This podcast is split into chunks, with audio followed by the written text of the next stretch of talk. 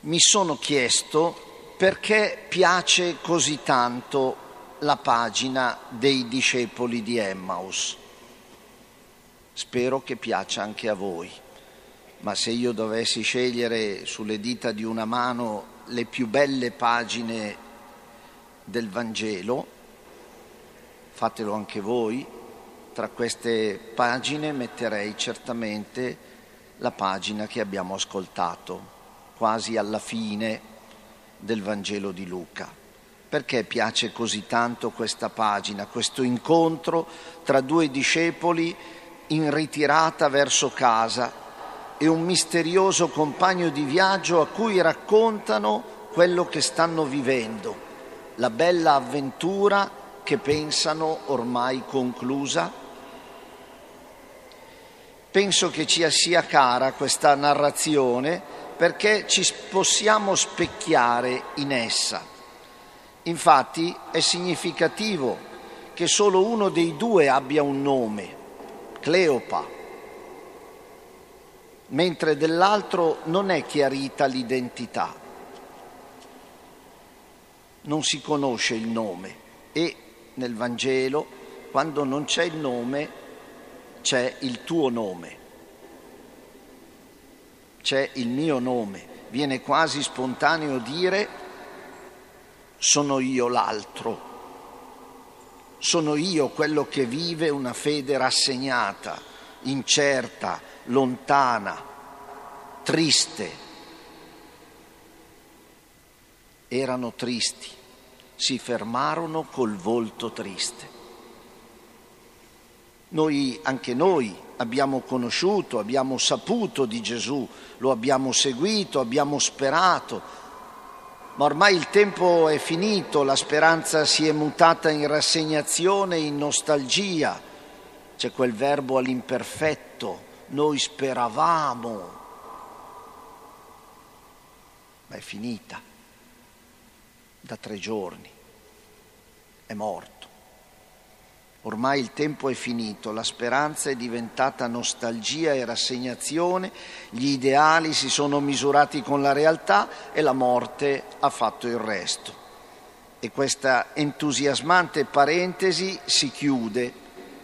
Torniamo alla vita di prima anche noi, come Pietro e Giovanni sono tornati a pescare i pesci nel mare di Galilea e Matteo forse a fare di nuovo l'esattore delle tasse dove Gesù lo aveva incontrato. Forse anche noi viviamo una storia di fede un po' ai margini della vita. Abbiamo perso un po' di entusiasmo, di coraggio, di determinazione nell'andare avanti oltre ogni segno contrario.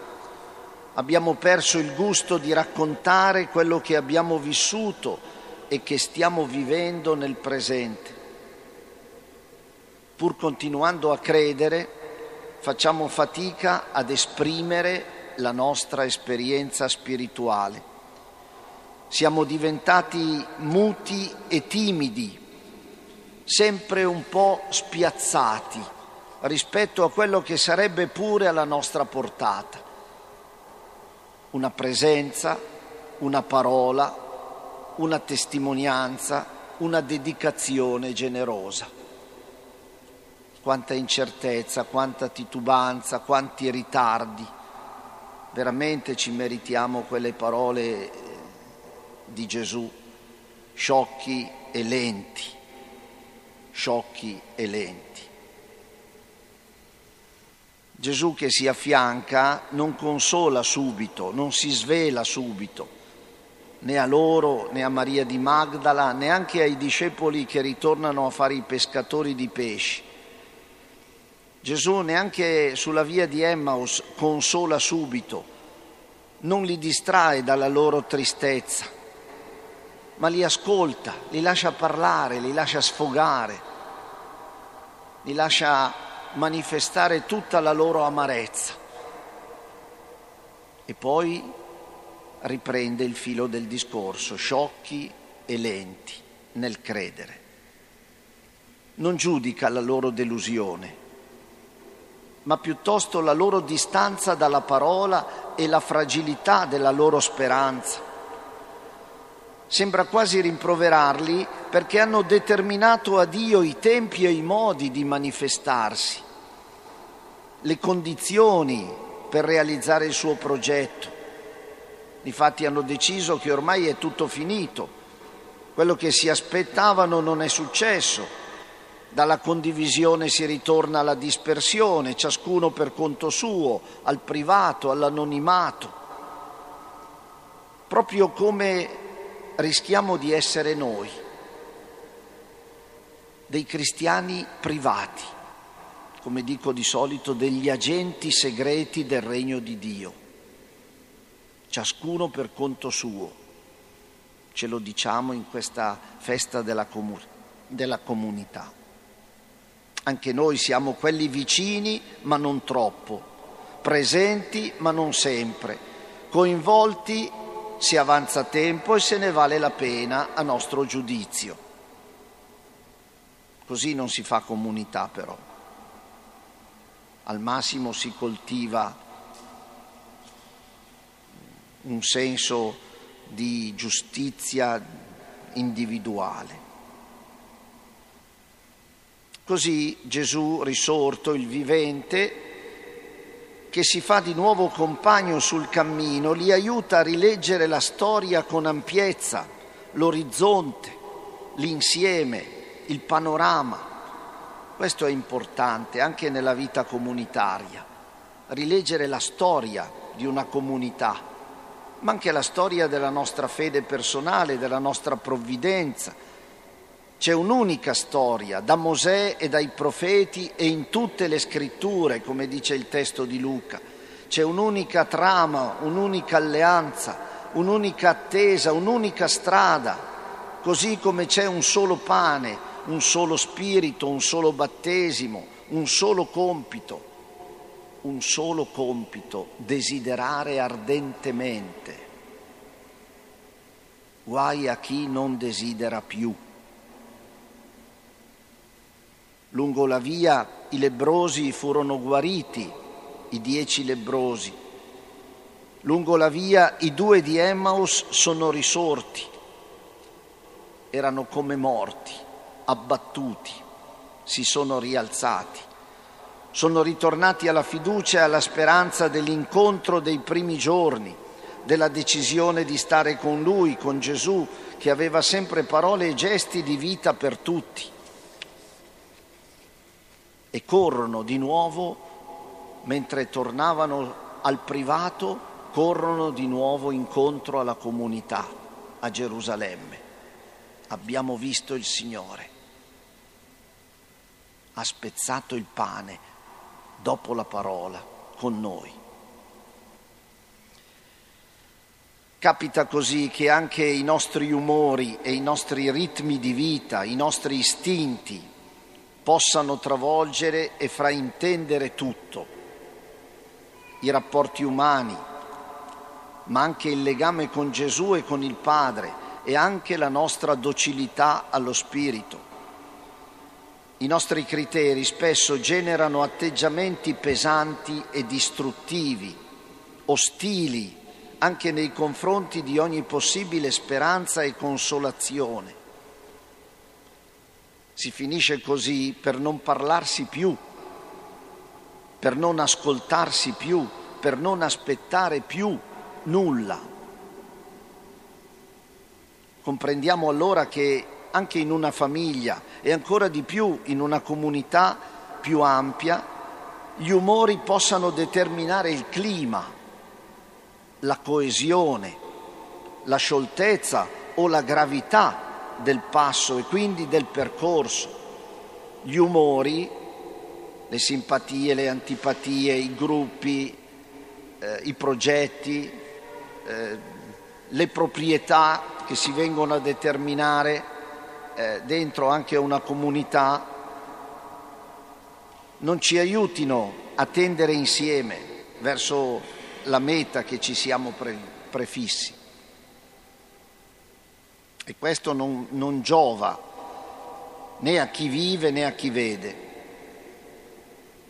Gesù ha raccomandato l'unità perché il mondo creda, che siano una cosa sola, Padre, perché il mondo creda. La credibilità è legata all'unità, la credibilità è legata al messaggio che portiamo e al modo con cui lo portiamo, tanto quanto, tanto quanto la parola, le convinzioni che esprimiamo e il modo con cui le realizziamo. E la parola che appunto oggi ci viene incontro ci raccomanda, per esempio nel testo degli Atti, la preghiera assidua e concorde pregare insieme, pregare gli uni per gli altri, pregare con gli altri, la preghiera di intercessione che sempre è presente nelle liturgie. La pagina di San Paolo ci dice che dobbiamo avere sincerità di cuore e di atteggiamenti.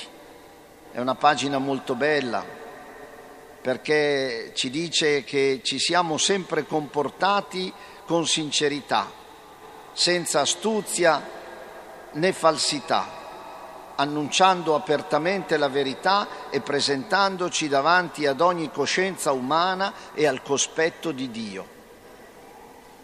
E se il Vangelo rimane velato non sarà per colpa nostra, aggiunge San Paolo, ma perché quelli non vogliono vedere.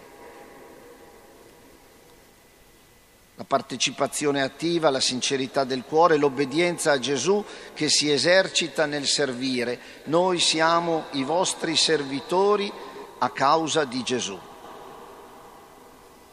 Questo è lo stile con cui si sta insieme per servire, come aveva detto Gesù. Il figlio dell'uomo non è venuto per essere servito, ma per servire e dare la vita. Tutto questo ci è consigliato oggi dalla parola per liberarci dai nostri umori che troppo spesso rovinano un clima di comunità, forse anche un clima di famiglia, per liberarci dalla nostra cecità, si aprirono loro gli occhi, perché spesso vediamo solo quello che ci aggrada, che ci piace e tutto questo ci impedisce di vedere di assecondare il molto di bene e di bello che è già presente accanto a noi e ci può infondere di nuovo l'ardore e l'audacia dello Spirito, dei suoi frutti e prima ancora dei suoi doni. Lo Spirito ci offre i suoi doni, i sette doni, che vale la pena di ricordare perché portiamo i frutti i frutti dello Spirito. L'elenco lo troviamo in un'altra lettera di San Paolo, la lettera ai Galati, al capitolo quinto, i frutti dello Spirito. Uno di questi frutti è il dominio di sé. Il dominio di sé vuol dire il dominio dei tuoi umori, delle tue simpatie, delle tue antipatie, dei tuoi pallini, dei tuoi capricci, perché questo altera un clima di comunità. Uno scrittore contemporaneo, Alessandro Barico, in un suo testo dice negli occhi della gente si vede quello che vedranno, non quello che hanno visto. È l'augurio che ci possiamo fare. La vera gioia è stare insieme da fratelli, ma stare insieme da fratelli con uno sguardo aperto, lungimirante. Negli occhi vedere quello che, vedranno, che vedremo, quello che vorremmo vedere quello che cerchiamo di, di vedere e di far vedere, non quello che abbiamo visto. I sogni diurni e notturni,